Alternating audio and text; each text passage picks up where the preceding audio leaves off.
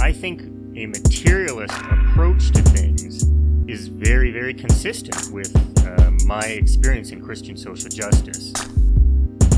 I feel like the the deeper I get into anarchist practice, the deeper my faith is getting at the same time. I would hope that you know securing means of life for all would be something all people of faith would say, "Oh yes, that's at the basis of what we believe." Those who are most marginalized know the most about the true, the good, and the beautiful. To me, it's less that I think building class solidarity is a bad thing, as much as it seems like if you don't attend to things like anti-black racism, um, that's always going to get in the way of building class solidarity. Actually, and when you go back, you find that a lot of uh, revolutionary grassroots participatory movements, the, the precursors to what you could call um, the barrio assemblies and these like you know grassroots neighborhood organizations, a lot of these were sponsored by the church.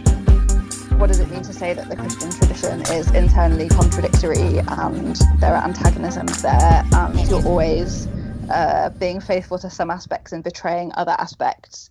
Welcome to the Magnificast, a podcast about Christianity and leftist politics. I'm Dean Detloff. I'm a PhD student at the Institute for Christian Studies in Toronto. And I'm Matt Bernico. I teach media studies at Greenville University.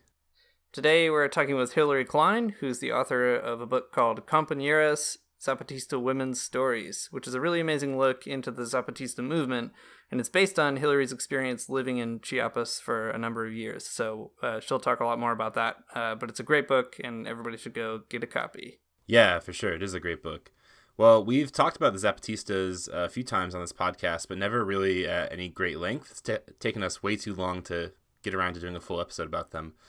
Um, and Hilary's angle on it through the eyes of women in Chiapas is definitely a unique way of seeing into the Zapatistas, both as a political movement, uh, but also as just regular people uh, living lives of self determination. So, uh, cool project, cool book. Uh, here's the interview.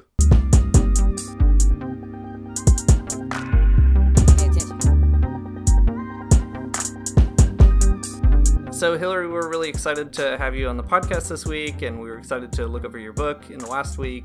Um, we've got a bunch of really fun questions, but before we get to those, uh, maybe you could just tell us a little bit about what you've been up to lately and uh, maybe what you do now when you're not uh, thinking about the Zapatistas. Sure, and thank you for inviting me to be on the podcast. It's, it's really an honor. Um, so, I currently work for a, a national network of local community based um, social justice organizations. It's called the Center for Popular Democracy. Um, and basically, since I came back from Chiapas, I, I lived in, in Chiapas, Mexico for several years, working with the Zapatista, Zapatista communities. And I came back feeling like it was, you know, it was for me, my path was to kind of continue that work, but working for social justice in my own community, um, you know, here in the United States. So I've basically been doing kind of immigrant rights, workers' rights, um, different types of social justice organizing for the past several years that is and isn't, it sort of does and doesn't have to do with the Zapatista movement. It, it does in the broader sense of, you know, fighting for the same things, but very much rooted in my own kind of context and community. Um, that and, and hanging out with my two year old twins who are awesome. very cute, if I do say so myself. Uh, two year old twins sound really fun. Yeah. Uh, my partner Emily, they have a bunch of twins in their family, and yeah, I don't know. It's like just double double the adorable, I guess. double the work, double the fun. uh, Matt, what have you been up to? Nothing as cool as that. I've been hanging out with my my three year old son who has had uh, all kinds of illnesses this week, um, but he doesn't act like he's sick, so it's been kind of insane. Uh, he can't go to can't go to daycare, so he's been home playing games and jumped around on the couch. So that's uh that's been my week. Oh, I know. I hope he feels better. He like he does. It's it's funny because he's like he's clearly sick. Like he has all the symptoms of being sick, but his like uh sort of demeanor and personality are hmm. are such that he is uh he is unbreakable and not sick. uh, that's awesome. Yeah, great. um, uh, I don't have kids, but I do have two cats. Been hanging out with them a lot. Uh, the the big the big news in my apartment is we lost our power because I live in Toronto, which is like a uh, unrelenting winter this year. So we like the springtime teased us a little bit and it got up to like 50s and I Mhm. put away all my boots and everything and then uh, it just dumped a ton of snow on us. So Mm. yeah, I'm gonna like after this podcast is done, I'm gonna go throw away a bunch of food in our refrigerator. Tragically, Dang. Yeah, I know it's a bummer, uh, but that's the life I live. we chose to live here. Uh, cool. Well, let's kind of jump into your um, your book here, Hilary. So usually when we talk to an author on this podcast, we ask them to give sort of just an elevator pitch for their writing, because presumably people who are listening probably haven't read it or, or don't know that much about it. So, what motivated you to write Compañeras, and what did you want to accomplish with it? Yeah, so as I mentioned, I lived in Chiapas, Mexico for several years, um, for about six years, and I worked with women's projects in the indigenous communities that make up the Zapatista movement during those years. It was like 1997 to 2003 that I was down there. And so what motivated me was really the incredible kind of inspiration and dignity that I got from working with these women and wanting to share their stories with a broader audience. Um, and I was very motivated to do that anyway, but actually the, the women themselves asked me to um, do this book. We I had collected a bunch of women's testimony uh, for an internal document for the women. Um, and after doing that, it was kind of like a popular education manual um, for the women to use in their kind of organizing and education um, internally. And then they said, could you do something like this for an external audience? Mm. And so I was, you know, thrilled to do that. I really always saw the book as kind of a vehicle for their stories. Um, and it kind of tells, I, I would say it tells two stories. It tells the story of women in the Zapatista movement. So it, it, it sort of tells how women organized, how their lives changed, how they participated within the Zapatista movement. Um, and then it tells the story of the Zapatista movement itself through the eyes of women, which I think is an interesting and useful kind of take on any social movement, um, is just the story of that movement. So I would hope that readers would learn a lot about the Zapatista movement in general, but kind of looking through the eyes of women. Um, and really beyond that, so I mean, in, in terms of what I would want to accomplish, I think that it is very much about women in the Zapatista movement, but I, I think of it as, as sort of a, a tale of collective liberation and what collective liberation looks like. So what I would most want to accomplish is anyone who's interested in social transformation, in collective liberation, in, you know, transforming gender roles, um, could see it as kind of an example and a model for how those things can actually happen. Uh, it's such a That was a uh, long elevator ride. no, it's a- Sorry, it's a good- like from zero to floor two hundred. it's a good long Sorry, elevator that ride. was long. Well, That's a good way of describing the book, though, because it is. Uh, I mean, to me, uh, someone who's definitely outside the community, it is a really educational book, in in that it just really gets you into sort of the the midst of a lot of those um, important movements and sort of important uh, like centers in their community. So it's a really helpful book for uh, outsiders in in that sense. Well, um, before we get too far ahead of ourselves, uh, some of our listeners probably don't even know who the Zapatistas are, um, which is a bummer. Everyone should know. But uh, could you kind of help us get uh, introduced to the Zapatistas, uh, maybe through some kind of like quick historical sketch um, from the perspective of women or otherwise? Sure. And, you know, yeah, I wouldn't be surprised if a lot of people these days, you know, or especially younger folks haven't heard of the Zapatistas. They were, they were very well known um, in the kind of mid 90s um, around the world, inspired a lot of solidarity, but since then have receded somewhat from, you know, the kind of public spotlight. So um, the event that sort of catapulted them into the international spotlight was in 1994 they held a very brief um, armed uprising. Um, and it only lasted uh, a, a, a, like 10 days, you know, somewhere between a, week and two weeks. Um, and ever since then, so now it's been, you know, more than 20 years, um, have existed as a, they continue to have, um, a guerrilla army. So they do, you know, they never officially set down their arms, but more than anything else, they are a grassroots social movement. Um, so they're rooted in Chiapas, Mexico. You know, I mentioned Chiapas uh, that I lived there. So Chiapas is in southern Mexico. It's one of the poorest states of Mexico and has one of its highest uh, percentage of indigenous population. So the you know the, the the population there tends to be poor, tends to be rural, is largely indigenous, um, and you know ever since colonization basically has been marginalized um, by the kind of global you know global structures of starting with colonialism and then through the Mexican state.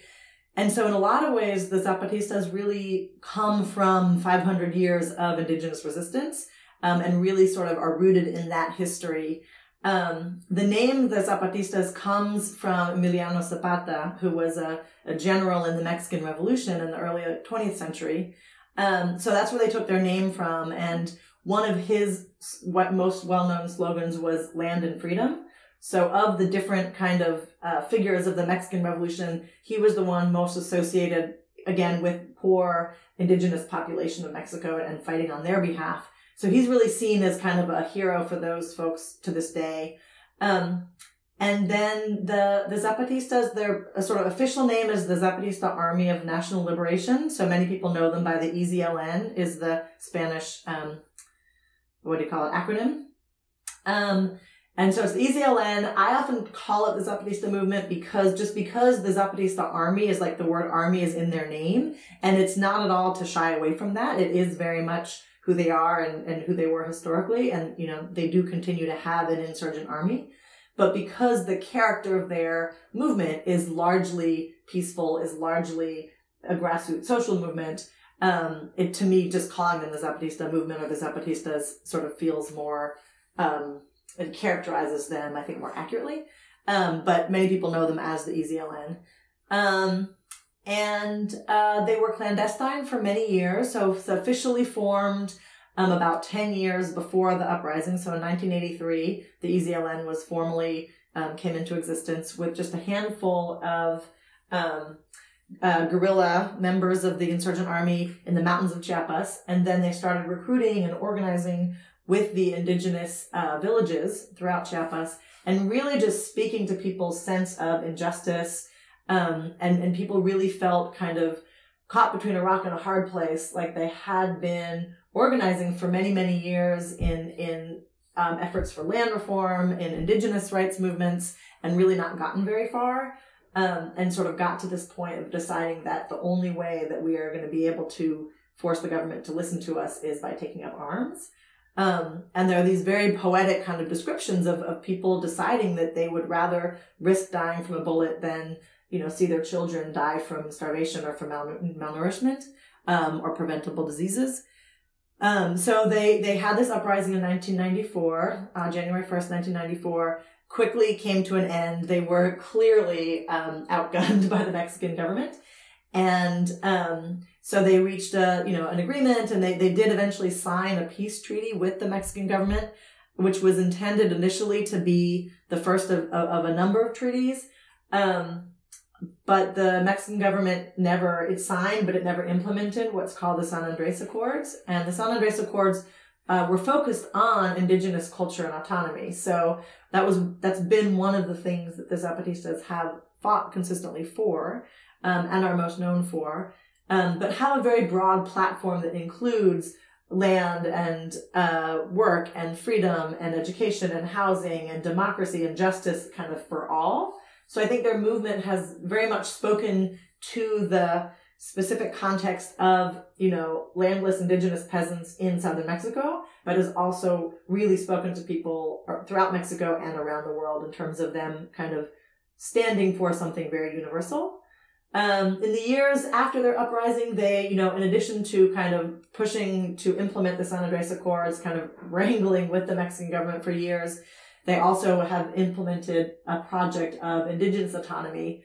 Um, and, you know, those, all those structures are still in place today of, they have an autonomous government, autonomous healthcare system, schools. Um, it's really like how they have put their kind of collective liberation into practice in their own kind of territory.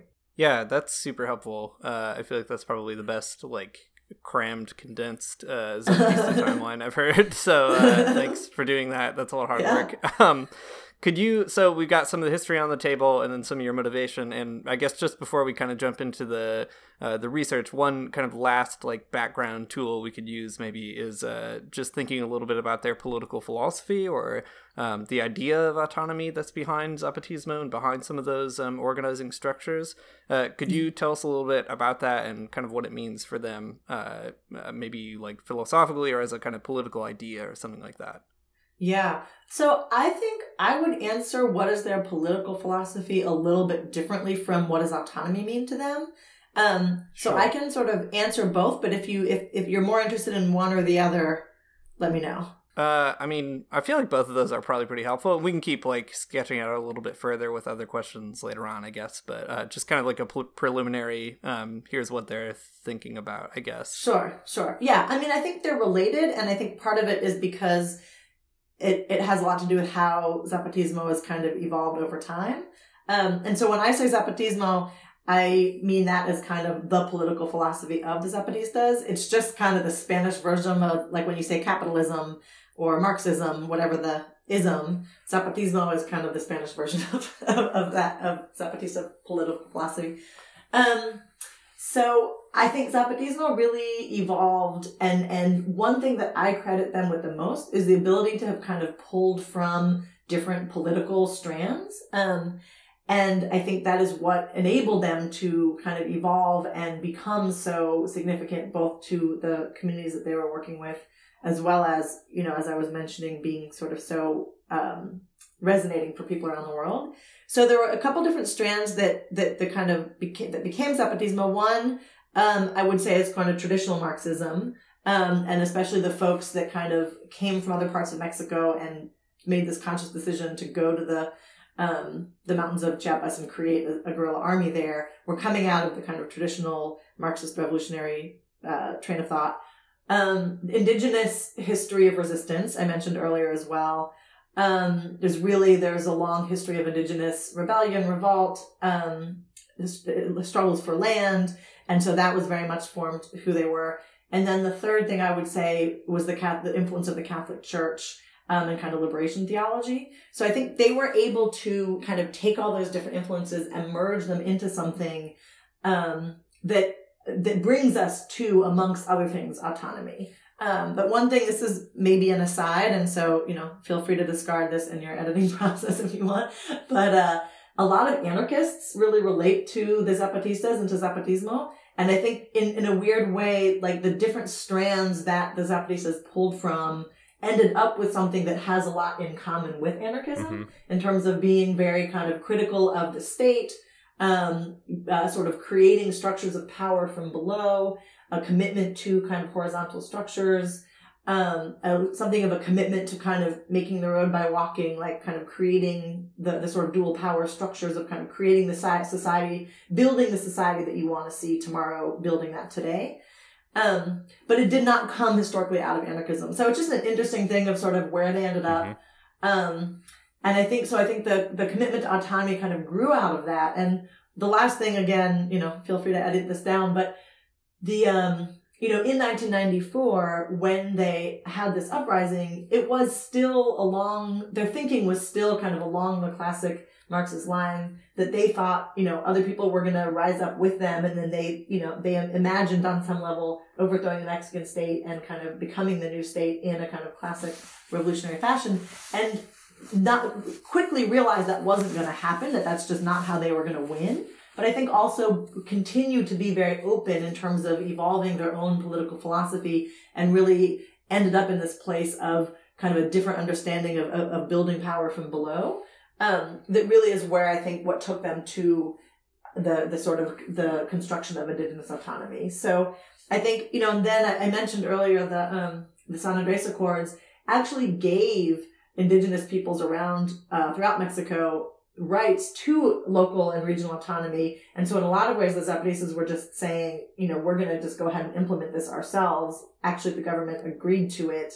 Um, so it's not an effort to secede, just for what it's worth. I mean, I think especially in the kind of mid 90s, late 90s, uh, many people sort of misunderstood the Zapatistas as wanting to kind of become a separate state and secede from Mexico. And that's not what they're trying to do. They're basically trying to exert collective self-determination. You know, a lot of, you know, I think folks, you know, or your listeners or kind of folks on the left in general, to me, like that concept of self-determination is closer to the Zapatistas version of autonomy than anything else in our kind of collectively shared lexicon.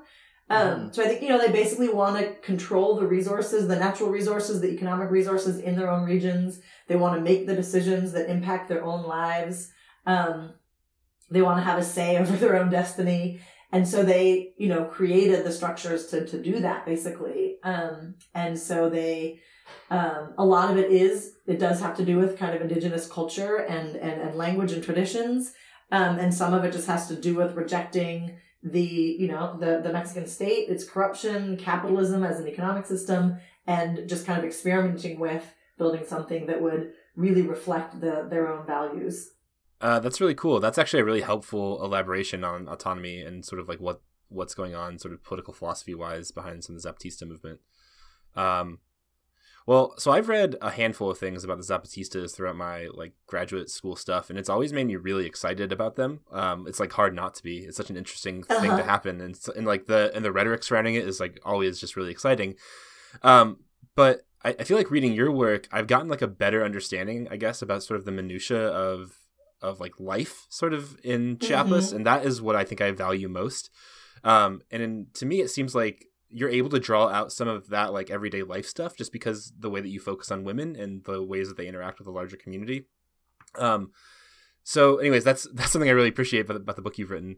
So, how do these structures um, make space for women in in uh, in the Zapatista communities, and like what's revealed in the overall structure of the Zapatista revolution by focusing on the treatment of women?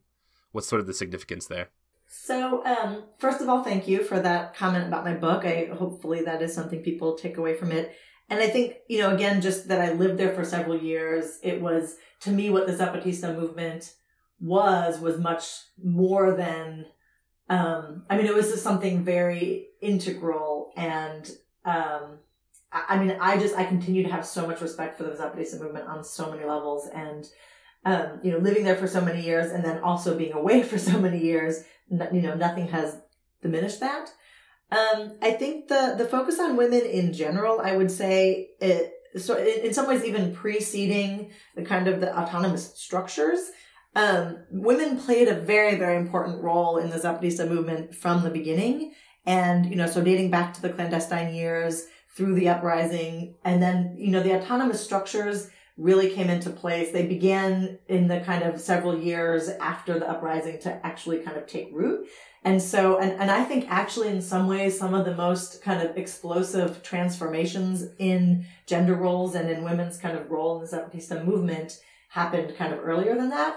So I think in some ways, this, the autonomous structures represent a lot of kind of gains that, that women had already made, if that makes sense. Um, and I think that was really a, that was really the result of kind of a push from below combined with kind of a commitment from above. So there were kind of leaders of the Zapatista movement who from the beginning were very committed to women's rights to participate and uh, women's rights in general. You know, although to say they were primarily at that point sort of interested in women's participation in the fight, Hmm. in the struggle, right? So they very much defended women's right to, you know, pick up arms and become part of the Zapatista army, to be present in the movement in all these different roles. They were not initially trying to tackle, you know, sort of patriarchy writ large. Um, but then women really responded to that call. And then I think, you know, we'll talk about this a little bit later, but there had been a lot of kind of organizing through the Catholic Church where women had, you know, had a space to really talk about their rights and kind of come to voice. And so there was this kind of mass kind of groundswell of women saying, yes, you know, we want to be part of something that transforms our lives, our communities, and the entire world. Um, and so this kind of organizing and groundswell from below combined with this kind of space that had been opened up by the kind of the leadership of the Zapatista movement really, I think, transformed women in the Zapatista movement, but really in that society in general. Um, and, you know, and I think one thing to, to remember when it's, and in some ways it's hard to separate women's role in the Zapatista movement from their role in their kind of communities or society in general, because it, it's less the case now, but for a certain time period, that whole kind of region of Chiapas really was Zapatista territory. So there were whole villages and whole regions that were part of the EZLN, you know, belonged to the EZLN, were Zapatistas. And so it was basically like women's participation in politics, in government, in education, in health, in the family, like everything was being transformed. Um, and women were starting from a point of extreme marginalization and oppression. So, I mean, another good thing to remember is just that women were starting from a place where they were not really participating at all in any public sphere. Hmm. So they had really limited voice in any type of kind of public leadership roles. Um, you know, there was an extreme level of violence against domestic violence against women was was considered totally acceptable and normal. Um, women were married, you know, to someone who their parents chose for them at when they were, you know, 12, 14, 15, had, you know, a dozen kids. Um, were only allowed to leave the house if they asked permission, you know, if they had permission from their husband or their father. So, you know, very little access to education and healthcare. So this was, you know, if you think about this as the starting point, and then this kind of radical revolutionary social movement comes along and just opens up space for folks to think about all of the above, right? They're thinking about why are the, the structures for inequality, the structures for of poverty, the structures of racism, the structures of patriarchy, and people are sort of questioning all of these things. And so for women, you know, all these other things matter too, right? The fact that they took over land and, you know, have a much different economic situation than they did is just as important to men as it is to women, or as to women as it is to men. But for women, of course, there was this, this very real kind of process of questioning gender roles and, and transforming, um, you know, the understanding of women's rights in this very basic way.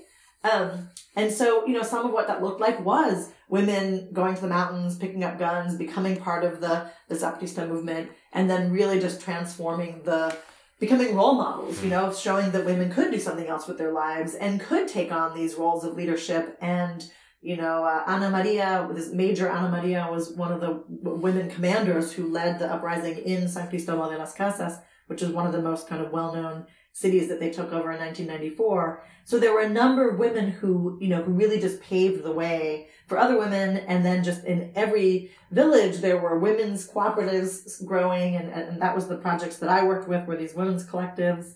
Um, and so all these different ways. So that was a very roundabout way to get to autonomy. I think so by the time the Zapatistas were creating these structures of autonomy, there was a there was a much deeper kind of commitment to women's rights and, and women's having sort of an equal leadership role. Um, so when they went to create the autonomous councils that would kind of govern regionally, when they went to create um, autonomous schools, autonomous healthcare, in all of those structures, they sort of built in women's voices and, you know, a response to women's needs in a way that I think would not have been the case if there had not been this kind of decade of internal revolution uh, where women really fundamentally changed the understanding of you know gender roles in, in their society. Yeah. Uh, do any kind of stories, I guess, really stick out? I mean, you uh, you tell so many of them in this book, uh, but one thing that I, I guess I kept finding so so interesting and, and compelling uh, was these stories you would tell of like how some of these um, changes in perceptions of women and how women were perceiving their own uh, autonomy and liberation, uh, how those kinds of perceptions were being legally codified and then also uh, negotiated legally within those kinds of Zapatista structures. Um, so, you know, there are like a number of revolutionary laws specifically uh, regarding women. Um, and then, like you were saying, there are so many uh, examples or sort of role models, I guess. Um, so do any of those kinds of stories of like uh, something that you saw or witnessed or, you know, were told about really kind of still resonate with you? Um, I mean, there's so many that it's, it is hard to choose, but I would say a few. I mean, so one on more on the historical level, you mentioned the, the revolutionary laws. Um, the women's revolutionary law and how it came about, I think was of tremendous importance. Um, so it came about by some of those women who were in um, military roles of leadership um, really kind of um, surveying like they went out and they just talked to women throughout the zapatista region about you know what did they want what changes did they want to see. And so it was this very kind of in-depth participatory conversation with women that you know resulted in the women's revolutionary laws and they sort of went back and forth kind of from centralized to decentralized to come up, come up with it. Um, and they're very basic rights but they're also i mean there's you know i think it's a 10 point you know 10 points of the women's revolutionary law. Um, but there are many things that you know are would still be revolutionary if they were truly kind of implemented. Um, and some of them have been implemented much more than others in terms of you know just at least the women's lives today. Um, but so that's one just kind of historically in terms of autonomous structures one that i think is is worth mentioning is this woman ruth who was a member of the autonomous um, the uh, the justice commission. It's called the honor and justice commission but it's basically kind of like the um, judicial branch of the autonomous government. Um, and so you know, there didn't used to be really a space for women to kind of be heard when the, you know, the indigenous communities did have kind of elders who played a role traditionally of kind of uh, mediating disputes or, you know, conflicts. Um, but I think, you know, again, both the understanding of women's rights shifting over time, as well as just having a woman there to hear them really transformed, you know, so there's, there's a part of my book where I talk about this woman, Ruth, who sits on the Honor and Justice Commission, and then this woman Carlota who who brought her case of domestic violence, and both of them kind of telling the story of how they resolved the case. Um, and you know, part of the reason I mentioned that one is because I, I, was thinking about it a lot recently. You know, with the whole Me Too movement and. Um, you know the the the doctor who was abusive of all of the the young gymnastics, the girls and women in the gymnastics, mm-hmm. the U.S. gymnastics team, and the fact that there was this female judge and her kind of, you know, the thing that she wrote about how unacceptable, how horrific what he had done was, you know, it still matters to all of us to have women in positions of authority who can hear us when something, you know, bad happens to us. It, like it, so it just, it, it, I think that one is really sort of cross cultural or, or, speaks to, you know, people in different contexts.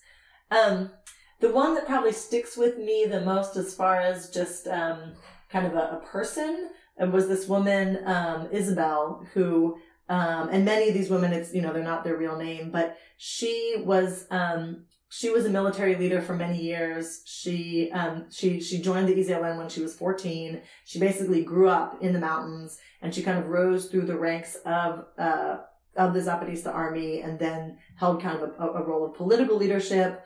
Um, and her story just is, is kind of sprinkled throughout the book, but just the way that she talks about you know, the personal sacrifices she made to join the army, but then what she kind of gained from it in terms of being able to kind of grow into this amazing leader and um, kind of like I mentioned earlier about opening space for other women is is really inspiring and, and I think one of the one of the voices that kind of stands out the most in the book. That's such a cool um, elaboration on that situation. I, I mean, the part of the book that sticks out most to me is um, is one of the later chapters where you start going into some of the like I guess criminal justice system and how that's parsed out in terms of like divorce and things. Mm-hmm. And it is uh, such a I don't know uh, radically in, interesting thing um, that I, I, guess put in that different context really uh, strikes me. Well, mm-hmm. um, kind of circling back to uh, something you mentioned earlier uh, about the relationship between the Zapatistas and the Mexican government. Um, what is that relationship like now? Um, what does it mean for them to like run a candidate like Marichuy? Um, is, is, it tense? Is it kind of expected? I guess what's the uh, what's the feeling? So I mean, take some of this with a grain of salt because I haven't been back to Mexico for a couple years, and you know I'm not as close to it as I was when I lived there, of course. Um, but the, the, the, the Zapatista movement and the Mexican government have basically been at something of a standoff for many years where the Zapatistas, you know, created these structures of indigenous autonomy that continue to exist. So there is sort of like a dual power system in Chiapas. And the Mexican government has continued to kind of wage something of a low intensity war, psychological war against the Zapatista communities. Um, that was much more intense kind of in the late 90s. Um, but it still exists, you know, threats against, uh, you know, a lot of different ways that the Zapatista, that the Mexican state seeks to kind of undermine the Zapatistas. Um, but there's, they have sort of coexisted for a long enough at this point that I, I mean, I can't, I'm not, I can't speak for the Mexican government. It seems like to some degree they've kind of just, you know, let them be at this point, um, at least to some degree, uh, as opposed to a very active kind of effort to just, you know, destroy the Zapatistas that was the case in the late 90s. Um, with Marichuy, uh, so if folks haven't heard of her, it's, it's a nickname. Her whole name is Maria de Jesus Patricio Martinez. Um, so Marichuy is definitely easier to uh, remember. um, she is a candidate for president in the um, the elections, the presidential elections this year. Um, one thing that I think is worth noting, though, the Zapatistas have been known for a real skepticism of political parties and kind of a rejection of the electoral kind of path to power. And I think them running a candidate does and doesn't change that. I mean, they're obviously engaged in that, um, you know, in that process. But uh, she she represents the CNI, which is the Spanish acronym for the National Indigenous Congress, which is you know a congress of indigenous peoples around Mexico. It is not traditionally a political party, so I feel like it's really different than them you know joining or allying with one of the kind of historical political parties of Mexico. Um, and my sense is that that her candidacy is more than anything else kind of a platform to speak to um, all Mexicans and you know try and get their message out, try and create space um, for that type of dialogue. I mean, partly because I think you know realistically they don't nobody expects her to win. Um, there have been a lot of kind of legal and political obstacles to her candidacy at all, but I think it has more of a you know it's more of a kind of building of independent political power um, and a platform to have a dialogue than it is kind of an, an intention, you know, for the EZLN to kind of become a political poor party in the traditional sense of the word. Yeah, I feel like uh, that's something that's really interesting about the Zapatistas is that they um, they're really playful with how they relate to politics in general, um, or at least like uh, like reading stuff from Subcomandante Marcos or just different communiques that come out of there. They're all kind of very um, like often very funny or uh, Mhm. very like um, like it's somewhat ironic with respect to Mhm. things like electoral politics. Um, and yeah, I mean, there's something really kind of fascinating about that, especially because leftist politics can be like really uh like overwrought sometimes or Yeah. like painfully Yeah. authentic uh Yeah. so there's something kind of refreshing about that um Right, like but, uh, don't take yourself so seriously. yeah, exactly, exactly. I love that. Um, so uh, maybe kind of coming off of you know how they're doing that in a, in a little bit with respect to electoral politics. Um, there are like a few references in your book to different external organizations. Um, so you mentioned nuns and the church, and you know Bishop Samuel Ruiz, who we can talk about some more, and then also secular leftist organizations, Maoists, and that kind of a thing. Um, how do those sort of outside sources all feed into the Zapatismo identity and kind of get, I guess, taken up and, and mixed around and uh, and you know uh, feed into this new kind of movement? So I think a lot of the um the organizations that, that you mentioned that I referenced in kind of the first half of my book had more to do with the creation of the EZLN, you know, of the Zapatistas as the kind of movement they came to be. And I think that had to do, you know, more with what the kind of political landscape in the 1970s. So, you know, there were these Maoist organizations and, and that was kind of part of that whole kind of the different political um, tendencies I was describing earlier, um, you know, of traditional leftists, of, you know, of liberation theology, of indigenous kind of history of resistance that, that sort of made the Zapatistas into kind of what they are. Um, I think, you know, all those organizations played a historical role. I think, you know, in the years since the, in terms of kind of forming the Zapatistas, in the years since the uprising, um, you know, the EZLN became this very kind of nationally and internationally known entity. And so I think has had a very different kind of relationship of often, you know, just of solidarity, of kind of inspiring each other. And that is really broad. I mean, I think the, the types of organizations, um, that have, uh, you know, been in contact with or been in solidarity with the Zapatista movement on some level range from, you know, from, from reunions to, um, you know, indigenous movements in Mexico and, and around the world to anti-globalization activists. Um, there's just such a breadth. And so I think it's, it's, it's a different relationship of, um, you know, just kind of broadly being part of a movement to, um, you know, to challenge neoliberalism, to, to, to put a more just system into place. Um, so I, I mean, I just think that the nature of that relationship is a little bit different than the ones that were kind of part of the, the mix that then kind of became the EZLN. I'm not sure if, I'm not sure if I'm answering your question exactly, but. No, that makes sense for sure. Um, but maybe I guess uh, maybe we could kind of rewind historically back to some of those, some more of those uh, kinds of forces. I mean, especially like um, obviously for us, we're sort of interested in the angle that the church um, has uh, in the creation of the EZLN. Um, and you were talking a little bit earlier about how that was one way that women started to be empowered, and you have some great uh, sections in your book on that. Um, could you just tell us a little bit about that? Like how did how did um, for example, like having indigenous catechists sort of feed into women feeling empowered to uh, find a voice later on in the EZLN. Yeah, yeah, absolutely. Um, so the Catholic diocese played a huge role, I think, in um, what would become the Zapatista movement, but really kind of for indigenous communities in general, feeling very, you know, feeling empowered to kind of take um, you know, sort of take their destiny into their hands and organize to, to create change.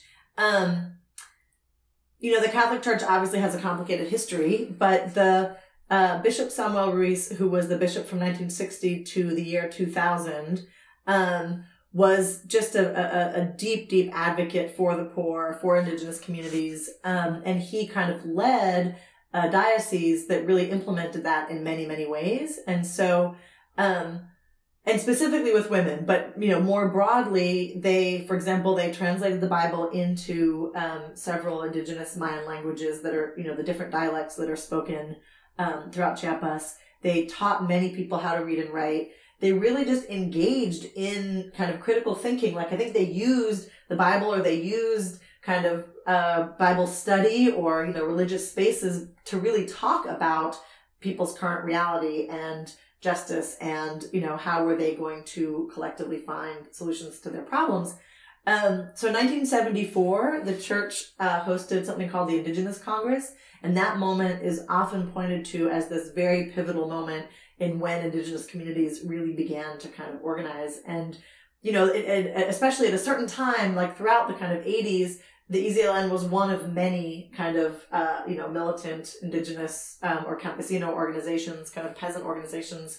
Um, and uh, the Maoists in the church at that time were also working closely. Like they, the Maoists helped the uh, plan the Indigenous Congress of, of 1974.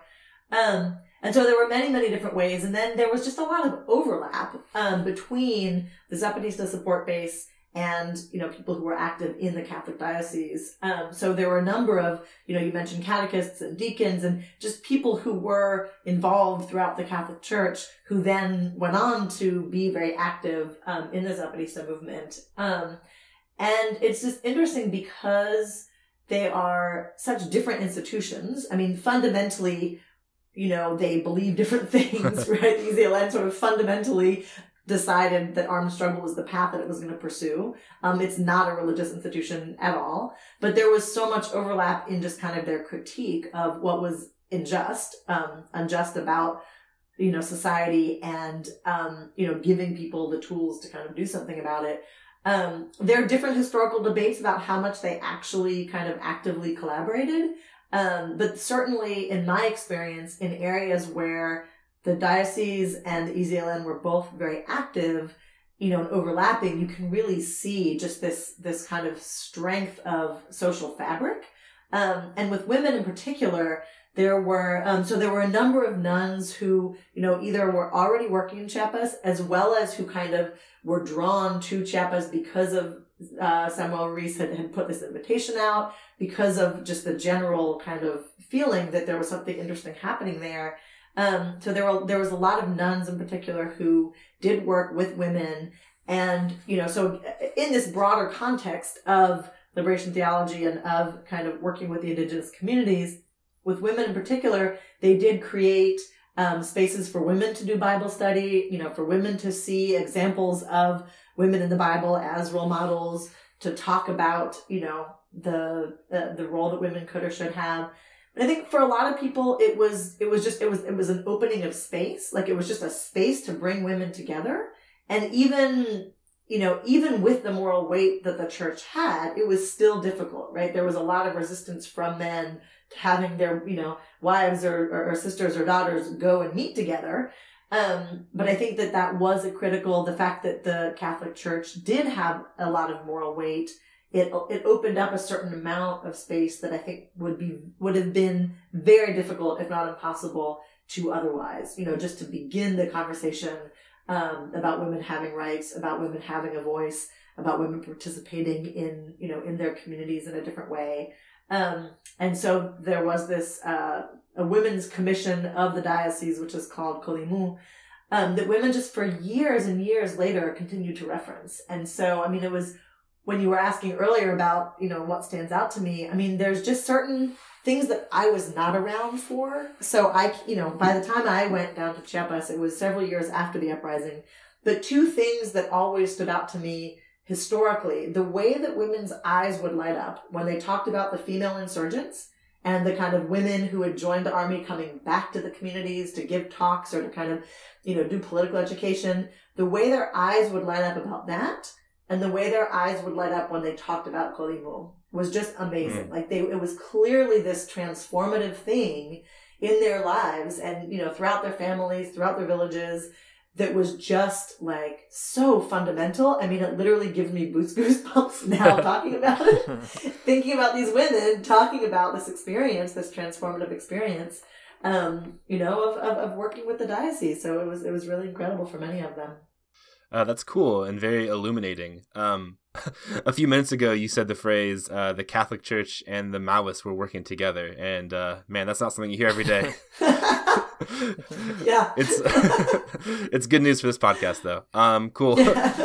well, um, we're we're also uh, on this podcast. They eventually parted ways. Yeah, but... of course. Yeah. well, uh, we're also no strangers to talking about some of the, like the the rough stuff that the Christian church has often been a part of uh, historically as well. So, um, could you uh, say a few things about maybe some of the barriers that uh, the church put up in the area, and then and then how also uh, like indi- like indigenous spirituality informed the Zapatistas? Yeah, I mean, I am, you know, certainly I'm I'm not hesitant to critique the Catholic Church, and I'm not, as, as I've mentioned to you both before, I'm not a religious person. I'm not sure that I have historically much more to add than your listeners, you know, may already know in terms of the overall role that the Catholic Church played in participating in Spanish colonialism of the Americas and the kind of, um, you know, the marginalization of the subjugation of indigenous peoples throughout the Americas. I will say, you know, in spite of that history, Chiapas has historically also been a place where where that history has been mixed. So San Cristobal de las Casas, which is you know one of the mm-hmm. um, primary cities in Chiapas, and, and, I mentioned earlier in terms of one of the places that uprising took place, was actually named for Fray Bartolomé de las Casas, mm. who was um, a 16th mm-hmm. century um, Dominican friar who then became the first bishop of Chiapas, and he was really an advocate for uh, indigenous rights and you know, succeeded in, in, in, in pushing the Spanish to kind of uh, pull back from some of their worst abuses of um, the indigenous people in the Americas. So just for what it's worth, I mean, these different, the different role that the Catholic Church, I mean, again, I'm not defending it at all historically, but it is interesting the different kind of roles that have been played over time mm-hmm. and that Chiapas has actually been a, a focus of, you know, of, of that history on both sides for a long time. Um, in terms of indigenous spirituality, I mean, again, you know, this might be something that, that, that many of your listeners are, are, are, more familiar with from kind of broad understanding of this. But I think, as in many places around the world, one of the ways that the Catholic Church adapted, you know, or was able to kind of convert people and, and, and, and put down such deep roots was by kind of absorbing local religious traditions. And so, you know, throughout Mexico, the Catholic Church kind of adopted certain amount of like the Virgin of Guadalupe is, you know, the kind of beloved Virgin Mary um, in Mexico um, is, is very kind of specific to Mexico. Um, and in Chiapas, part of what that looked like was really just integrating, you know, kind of indigenous religious practices, which were much more kind of, um, what do you call it? What's the opposite of monotheistic? Like believing in many gods? Polytheistic?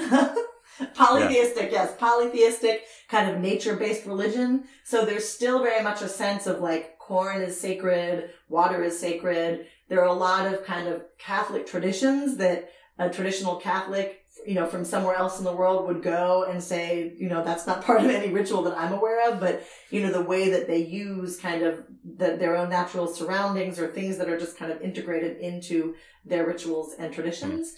Um, and festivals and, and all the above. So I think that's, you know, the, very much the case. And I think that probably, somewhat enabled um, that sort of the very close relationship between the, the overlap that kind of took place between people who were active in the diocese and active in the Zapatista movement because the version of Catholicism in Chiapas already kind of really has incorporated a fair amount of indigenous spirituality just in the history of Catholicism taking root there. Yeah, that makes sense. Uh, Matt and I, a, a little while back, um, found these like great pictures online of uh, easy on versions like of icons of the Virgin Uh-huh. Mary. Oh, and yeah. uh, like one of them was like Our Lady of Liberation, and she's like wearing a, a you know a, a Zapatista Uh-huh. sort of outfit, bandana. and Uh-huh. yeah, it's so uh, wild and very Yeah. cool. Yeah. Yeah. um, the kind of thing that my uh, Catholic teachers growing up probably would not have been fans of, but I'm, I'm into it. Um, so when the Zapatistas sort of emerged in the 90s, uh, you were saying earlier, you know, it really kind of grabbed like national attention. Um, and I think it's interesting to us too because it's a you know it's a post like Cold War expression of what the left might be like in some parts of the world And- anyway. Yeah. And one that mobilizes Um, Marxists and anarchists too. That's why it's so Yeah. exciting. Yeah. Right. Um, but like the Zapatistas are also really characterized by that specificity, right? Um, in in Chiapas, and so I guess uh, one thing I'm always curious about thinking with uh, people who know a lot more about the Zapatistas than I do is uh, finding ways, I guess, to both kind of connect in solidarity with people in Chiapas, and then uh, also maybe finding ways to uh, to learn from them, right? So, like, I'm an American and I live in Canada, so uh, NAFTA, you know, one of the big sort of prompting things for uh, that first uh, insurgency, I guess, Yeah. it's like being renegotiated and all that kind of stuff. So, yeah, I mean, as somebody who's tried to take these lessons into your own practice now, doing other kinds of work, uh, what have you kind of found in those two two domains? Yeah. So I think that historical locating of them is really important. I think because, you know, 1994 was not that many years after the Berlin Wall had fallen, and there was this kind of whole question, you know, I think throughout the world, but specifically on the left, of kind of what would social movements, what would liberation movements post, you know, the big kind of capitalist communist divide look like. Um, and I think the Zapatistas came along at a time and offered a very hopeful example of what they could look like. Um, so I think that that is one of the reasons that, you know, at that time, throughout the rest of the 90s, early 2000s, they were such a kind of example um, for people around the world um, acting in, in, some type of liberation movements themselves. Um, and I think, you know, some of what I referenced before about their political philosophy, but I mean, one thing that I really, I continue to take away from them, which is in some ways really abstract, but still very helpful. I think the kind of combination of having the kind of chutzpah to say, we're going to take on the Mexican state. We're going to take on international capitalism. We're going to take on patriarchy, but the humility to know that none of us have all the answers and that, you know, what we, what that actually looks like is something that we have to kind of create day by day and, and build you know, step by step. Um, and so I think that as kind of a broader, that was just very different from the types of liberation movements that had kind of come previous to them in, in, in the late 20th century. Um, and then, you know, I think I still try and balance that in my own social justice work of kind of connecting to the big picture, but also, you know, really trying to figure out what that looks like in the day to day. Um, I think that, um, you know, different, there's so much to learn from. I think just the fact that, you know, you pointed to NAFTA, there's so many different things that, that, that you can draw from the Zapatistas in terms of lessons. Um, you know, I encourage folks who are interested just to, to delve into it a little bit more because I think different people will take away different lessons. Um, for me, I think, um, in addition to that, the, to what I was mentioning before, I feel like it's really impacted my work just in terms of kind of thinking about things long term. You know, again, as the Zapatistas, I think, we're very, you know, they were very bold and impatient in terms of fighting, you know, what they were fighting for, but also really had a long view. And, you know, I think one of the last quotes of, of the book sort of talks about this woman who's, who's elderly, talking about her granddaughter, but sort of talking about the, what they've won is just the beginning and the things that they're going to continue to fight for will be things that their, you know, great, great, great grandchildren will kind of see the fruits of. Um, and so I think taking the long view, um, I think the kind of integration of um, building power from below, like building real structures of um, society that are based on on justice and dignity and respect and the values that we want to see, combined with you know really confronting the injustices that we that we encounter. Um, I think honestly, some of the uh, the integration of community, like the fact that that uh, that a lot of the Zapatistas are peasants, you know, are subsistence farmers. There's a way that the kind of that that their radical political life is also integrated into kind of family and village life in a way that just feels way more kind of organic than often I think is the case for me, at least in this country, where things feel sometimes very compartmentalized. So just like the integration of you know what we're fighting for in our families in our you know in our communities in in the world in general um all of that is starting to get somewhat abstract so i will leave it at that. Also because i could sort of go on forever about the the lessons i've learned. But i think you know i will just end by saying something i said at the beginning. With this book in particular what i would hope people would take away is is if nothing else kind of an example of what collective liberation can look like and that it is possible. And really sort of a day to day sort of like this is what it looks like and this is what it feels like and this is how we got there and it is possible. Um, so i think that is something that you know and then people can draw very different lessons like i said you know on their from their own kind of experiences what might be the most relevant for them um, from the kind of richness of the zapatista movement that's great. That's an awesome, hopeful uh, charge. I think. Yeah. Probably one of the more hopeful endings we've had on a on a podcast episode. um, well, cool. Well, thanks again, Hilary, for spending so much time chatting with us. Uh, I know the book's been out for you know a few years now, but still super super relevant and good. Um, like Matt was saying, you know, there's so there's just a really unique window that you get into the Zapatista movement by focusing on day to day life and the day to day life of women in particular. Mm-hmm. Uh, and I think, I mean, people should be thankful for having that kind of resource in English, especially. Yeah. Yeah, yeah. It is actually coming out in Spanish this year, which I'm excited about. But I do feel like the English speaking audience didn't have as much access to, you know, these women's stories in particular. So I really do um, appreciate you all having the interest in the topic and, and really appreciate the invitation to be on and speak with you. Yeah. Yeah. Thanks so much, though. Well, thank you so much.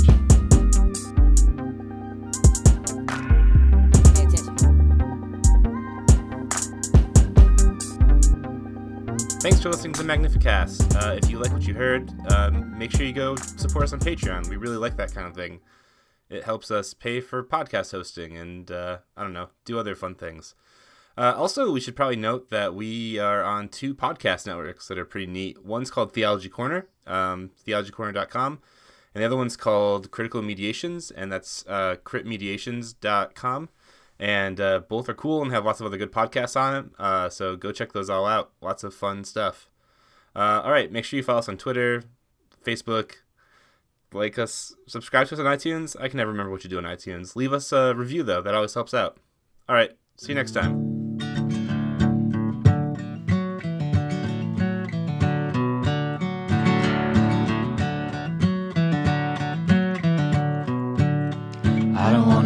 Church in the morning, church in the morning, souls alive. Heaven come to earth and there won't be no church. We'll meet down by the riverside. There we'll swim with all creation. Never get tired, never bored. Don't worry, someday there'll be no dam between us and our Lord.